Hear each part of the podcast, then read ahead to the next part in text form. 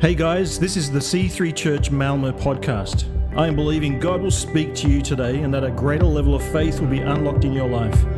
For more information about C three Church, go to c three malmo dot s e. God bless.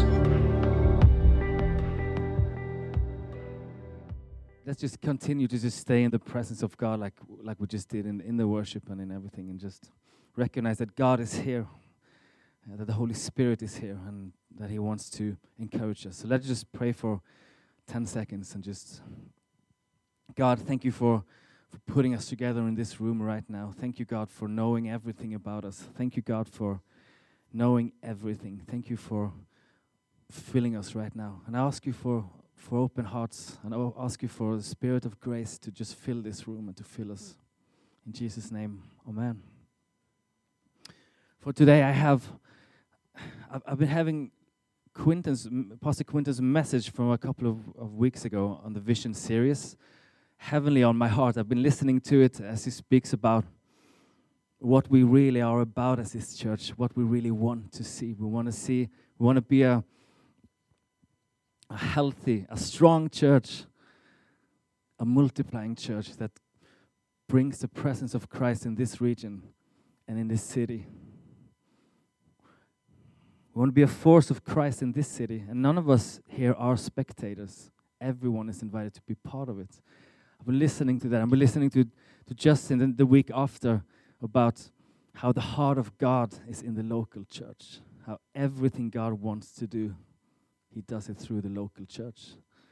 So, and go back and listen to those on the podcast, the Vision series, because, and we're also in a season now where we have been fasting as a church. We've been seeking God, and where the next step, and we some even talk about the next decade. It's quite of a special place to be right now, a special thing to be a part of. And even if you didn't get to be part of the fasting, you are still part of the family, and we're still kind of going in this direction together. So I've been asking God, I have this one message that I could do today, and I've been asking God, how how could I encourage, how could I underline what, what you're already doing in the church right now? How could I bring something, and uh, what would you bring to kind of encourage that? And I feel strongly about God wants us to remind us about what's been obviously the entire service today, about the Holy Spirit, the fact that He is here, that uh, the fact that God builds through His Spirit, the fact that He is near. And I feel like God wants to refresh us today. I feel like God wants to awaken us today. I feel God wants to encourage us today. Because we're not building this church out of enthusiasm or by our might or our power. We build it through the Spirit of God, He says. That's how He built His church. So today I'm not going to do a systematic teaching on everything about the Holy Spirit. That would be amazing to do in twenty-five minutes-ish. So I, I rather, I will rather, I will share something from my heart. I will share from the Bible. I will share, maybe have some words. All I want for you is to feel at home, feel comfortable, and just relax and just see if anything that I said today will encourage you. Sometimes it gets weird when we speak about the Holy Spirit, but it, it doesn't have to be that. I'm quite normal. I'm a normal. I actually have papers on that, by the way. Because I was working with a, a psychologist, and uh, she needed to test, she needed to train herself in like testing people for everything from diagnosis to giftings. And she was asking us at work, is anyone wants to be tested about anything? And everyone, um, all my colleagues were like, no, I don't want to do that. And I said, yes, I want to be tested. So I actually sat an entire day just doing like gift tests of giftings and stuff. And all day I did all these psychological testings. She basically said that, yeah, you're normal afterwards. Maybe, uh, yeah, thanks. So somewhere out there, there are papers proving that I'm a normal person within the range of normality, whatever that is. Yes, I know, I know. Who would have known? So I expect the Holy Spirit to just continue what it's doing already today and just be here and encourage us. And there is one word that I felt like God was saying today. It's from John sixteen, seven. And the context of this word is like, there's kind of, in the yeah, in John's writing, it's kind of like dark shadows are waiting. Like Jesus is getting closer to Calvary. He's getting closer to, to the crucifixions, and and the and the the disciples are getting closer to Jesus leaving them. It's kind of dramatic. And this, this is where Jesus says this word. And I would think that what he's saying right here is, I would imagine that to be a little bit of a shock for them to hear. This is the last thing they want to hear. They've been sacrificed everything for Jesus. They've been walking with him. He's the Messiah. And then he says something like this. He says to them, "But very truly I tell you, it is for your good that I am going away. Unless I go away, the advocate will not come to you. But if I go, I will send him to you." And this is word to us. This is words to ev- each and every one of us in this room. He's, this is, he speaks to his followers. He speaks to his believers. He says, it's better for you that I leave so you can get. It could be translated, it's for your benefit that I will go away, because then you will get the advocate. Let me assure you, it's better.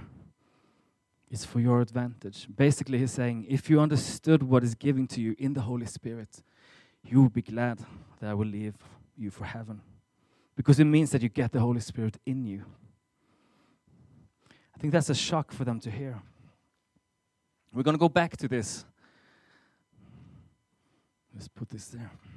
We're going to go back to this and just rewind a little bit from the Old Testament, actually. I'm just going to mention very shortly, like, when the Holy Spirit, when the Old Testament speaks about the Spirit, it used a word that I don't probably don't pronounce it right, but it's uh, interesting. Ruach is the word for that is in Hebrew. Every time, every time it says Spirit of God, Spirit is the word Ruach. Yes, Ruach Elohim, like the Spirit was hovering over the waters in the beginning, and it actually means breath being being blown violently. It could mean violently moving air. uh, it's a picture word. It's a word that means movement. It's not a gentle breeze. It re- it suggests an invading force, exercise of power, dynamic activity. We know Ezekiel thirty-seven, the valley of the dead bones. The Spirit of God breath breathed on it, breathed new life, made it come to life. That's the spi- when the Spirit is mentioned in the Old Testament, that's the kind of word. Breathing out, breathing with great violence. Other pictures are water, fire, oil, dove. There's a lot of things in that, but the phrase Spirit of God in the Old Testament, approximately one hundred times it's mentioned, and every time it's mentioned, the Spirit of God, it's about God doing something actively. It's about God making a change. It's always about something changing. Always something comes to life. Always something happening. And even now, I think when we speak about breathing life, I think someone in here also, you kind of been feeling like it's almost like I've been withering a little bit on the inside. It's almost like I've become a little bit smaller on the inside. I just kind of feel like someone is thinking that. It's almost like I've been kind of going back on the inside, withering. And God is here even today to just breathe new life, to just breathe his life. That's who he is. That's the work of the Spirit, to breathe life again. And this is just amazing pictures of how the Old Testament speak about the Spirit. And Jesus comes and continues with that, but he changes it into making it personal. And that's what I want us to get from today, that it gets personal when Jesus speaks like this. The Greek word in, is still pneuma, that is, is breath, is moving, is wind, but it's, it gets personal. The way they write about it is that it's a he, it's a, it's a personality. And this brings us back to the, the verse that, from John sixteen.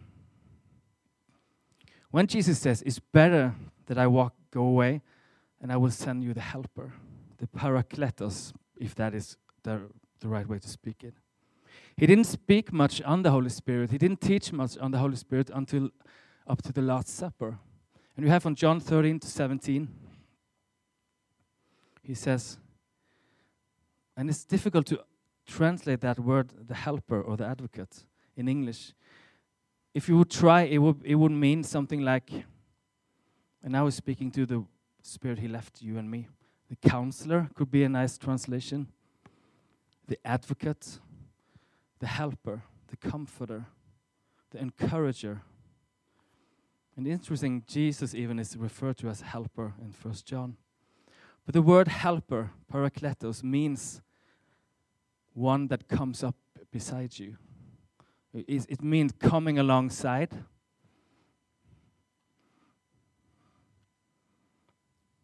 Coming beside you. But Jesus takes it even further and speaks of him as being with us. And he speaks of, of being in us. To come alongside, to help you, to walk with you, to be in you. That's how personal it gets with Jesus. And for me, just this word, like what Jesus said, like, I am leaving this with you. The Holy Spirit, I am coming to you. It's him. With you, beside you, and in you. For me personally, I lean on that. I I really lean on that in my life. I that's I wait for it, I seek it, and I find all the courage I could find in the fact that Jesus says to me that you are not alone. I am in you, I'm with you. And let us read a word from John fourteen. And I want to, as I read it, and as you can probably see it on this, I want you to just kind of look for the intimacy in these words. Look for the beauty in these words. Because now Jesus speaks about this. And this is better than me being physically here, Jesus said. This is better, because this is what you get. If you love me, keep my commands. And I will ask the Father, and he will give you another advocate to help you and be with you forever, the Spirit of truth. The world cannot accept him, because it neither sees him or knows him. But you, and that's us, you know him, for he lives with you and will be in you. I will not leave you as orphans. I will come to you. Before long, the world will not see me anymore, but you will see me, because I live and you will also live. On that day, you will realize that I am in my Father, and you are in me, and I am in you. Whoever has my commands and keeps them is the one who loves me. The one who loves me will be loved by my Father, and I too will love them and show myself to them. And in the wor- verse twenty-three, I'll just read it here, is, my Father will love him, and we will come to them, Jesus says. We will make our home with them. Do you see the intimacy? Do you see the closeness, the nearness in what Jesus speaks about here?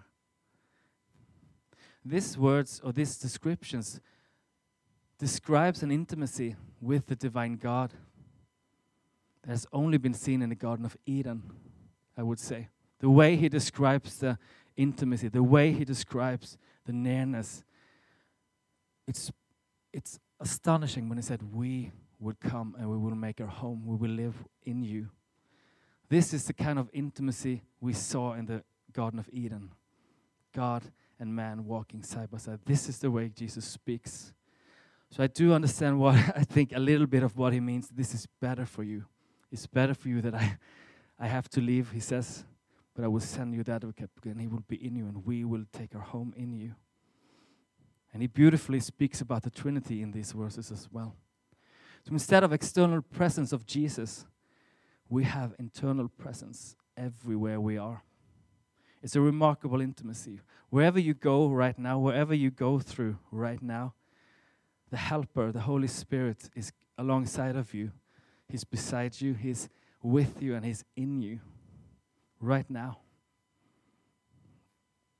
And this is also the context where Jesus says, peace I leave with you, not as the world give. Do not let your heart be troubled. He speaks about his Spirit. Just take two seconds and just think about this.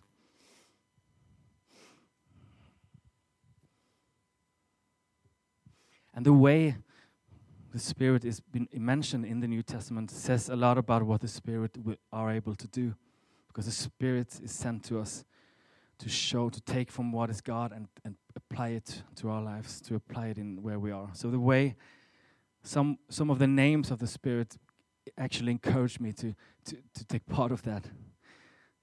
He's mentioned as the Spirit of Christ, the Spirit of adoption. You might have been rejected, you might have been like put away, but the Spirit of adoption, this God's Father, the Spirit of adoption is in you. That's just there's just one name of the Spirit, but it says so much. If you are rejected, you feel rejected, you feel like, hey, you've been put away, but the Spirit of of adoption is in you right now, working in you. Even when you don't see it, He's working. Spirit of truth, Spirit of promise, Spirit of life. In Hebrews ten, Spirit of grace. Here I want to say something. You might feel like, I just want to say that the Spirit of grace is in you. The Spirit of grace, that's one of the names for the Holy Spirit. And you might feel right now that you are not worthy. May you actually feel that you can't be forgiven or you can't be changed. Someone feel like you are you feel like you are hopeless, you are unlovable. And these are not things that you speak about, so no one would think that about you. But there's something in you that feel like I am not able to change. The Spirit of grace is in you. You are filled by His Spirit. It's your seal of salvation. You know, if you believe Jesus is your Savior, you have this. You have the Helper, the Advocate, the Comforter in you, also named the Spirit of grace. So let Him work on that. Let Him do what He wants with that. Let Him help you put that into words. Let Him help you unfold that in front of God, if you feel like that. Because all of this is not if you pray hard enough or if you never fail. No, Jesus says, this is this is what I leave you with. This is better for you, everyone.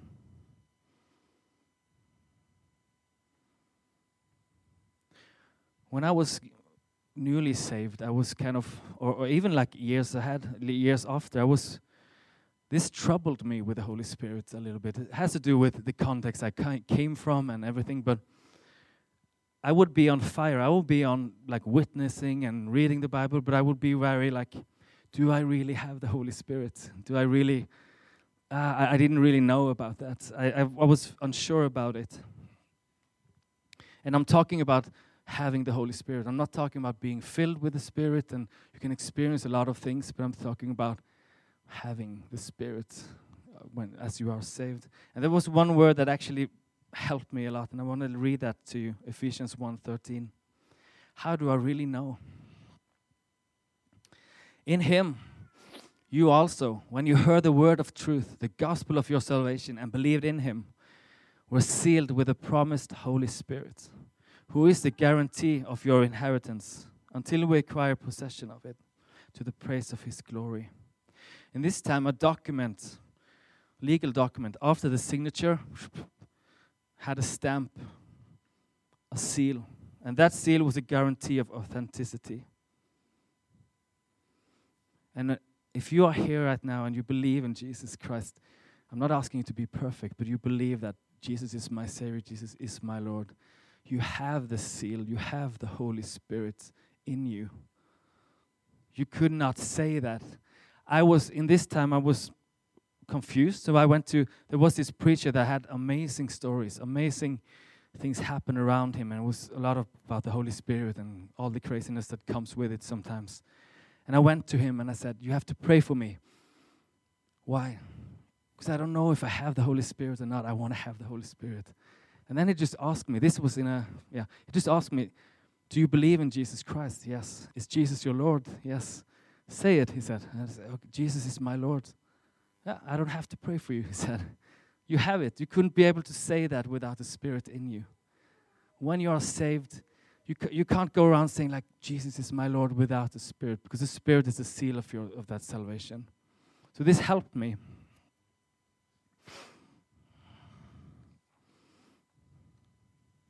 And as I got saved, the, the, the area of the Holy Spirit, like I said, was a bit confusing for me. I was the one being a bit uncomfortable when people spoke about the Holy Spirit, even as saved, even as being like active, and I was doing a lot of things. I was, I would, I would be the one being a bit uncomfortable if someone like me today said, "Hey, today I'm going to speak about the Holy Spirit." I would be a little bit, ah, maybe I should go and do something else. And just because it was, it wasn't something that I was like comfortable with, which is ironically because his name is the Comforter. But what did I know? Uh, and there might be, a, and you might be even be here today and f- have met people that have made this strange for you. That I kind of made this into if you are believe enough or if you are good enough or forced you to stuff. I don't know. There's a lot of that kind of saddens my heart because what who Jesus speaks about is the helper, the encourager, the come alongside, put your arms around you, show you God. It's warmth, it's graceful. So do not let anyone, even me here on stage, do not let anyone define that for you, how the Holy Spirit works. Because the Holy Spirit is amazing. Think about it. Jesus says, it's better for you. It's for your benefit that I will send the Holy Spirit to fill you. It's better for you. So do not la- let people kind of redefine that for you.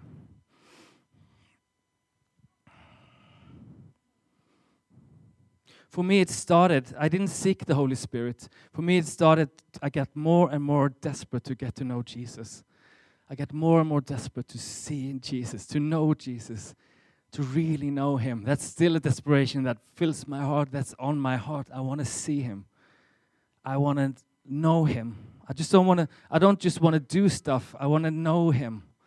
And that's what started for me. To account us with the helper, with the advocate, with the Holy Spirit. It started there. It didn't start like I want to experience great things in the Holy Spirit.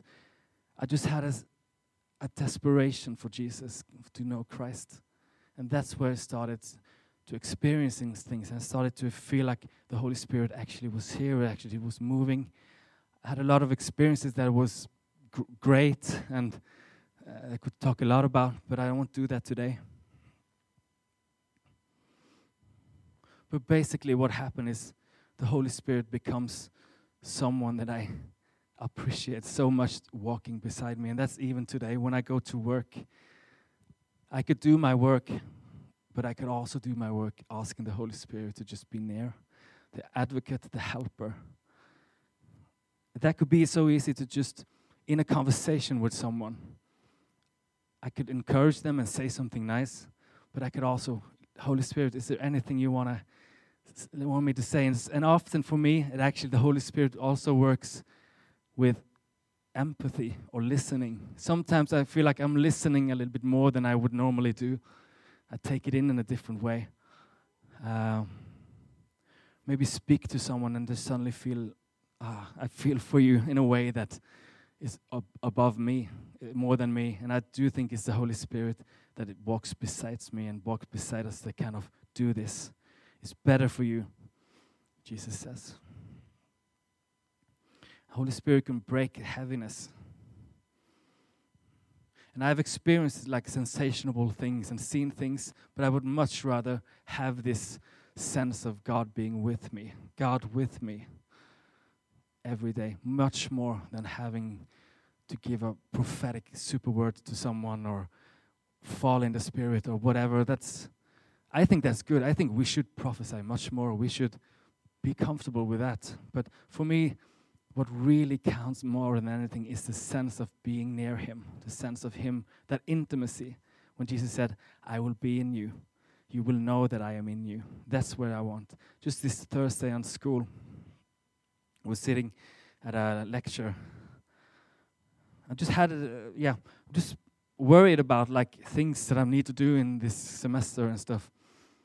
I just have a sense of the Holy Spirit being there, and I can't put my finger on it, but then suddenly I just felt like okay, I can do this. It's possible. The anointing of the Holy Spirit makes things possible. I still have to do the same work. I still have to probably sit up late doing it. But it kind of changed the, the, the intimacy of the Holy Spirit, the helper, the encourager that Jesus says, I leave th- that to you.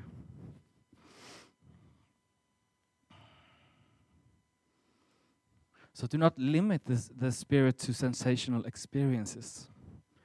God longs for you every moment. Every moment. When you feel ashamed of something, the Holy Spirit is there to, to, to bring something from God in that situation. When you feel embarrassed for something, He's there. When you are frustrated, He is there. When you, you are overwhelmed, when you are exhausted, there He is, because He left. The Holy Spirit is in you, besides you, in you and with you, doing the, the, the advocate, the helper.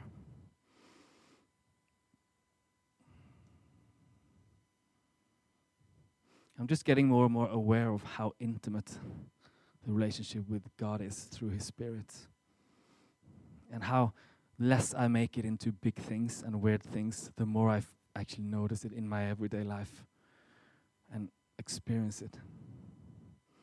Like John sixteen, the Spirit will be bring glory to me by taking from what is mine and make it known to you. That's what the Holy Spirit does in this situation when you are overwhelmed and everything is just chaos. Chaos. That's where He takes from God and, and bring that to you. Corinthians, we have not received the Spirit of the world, but the one who is from God, that we may understand what God has freely given us. Speaking about what no eyes have seen, no eyes have heard, you know, the Spirit brings that. I want to quote something. Uh, this is just for a, a professor. Donald MacLeod is a professor in systematic theology in Scotland. I just like this qu- quote because we need this to be normal. We need this to be a normal part of our lives. He says about the Holy Spirit, He does not possess us as demons possessing people or overwhelm us, depriving us of the use of our own minds and wills. Nor are we absorbed into Him as in some great mystical ocean. Nor is He intoxicant, destroying our self-control and giving us drug-like highs, highs, highs. He guides us, He teaches us, He witnesses, He advocates, He helps, He encourages, He intercedes and assures. And He expects us to listen and follow Him, and above all, to keep in step. Right now, you might hurt from something right now. Let the Holy Spirit put that into words to someone. Let the Holy Spirit help you for bring that to someone in church or someone you trust. That's what the Holy Spirit makes that easier to do.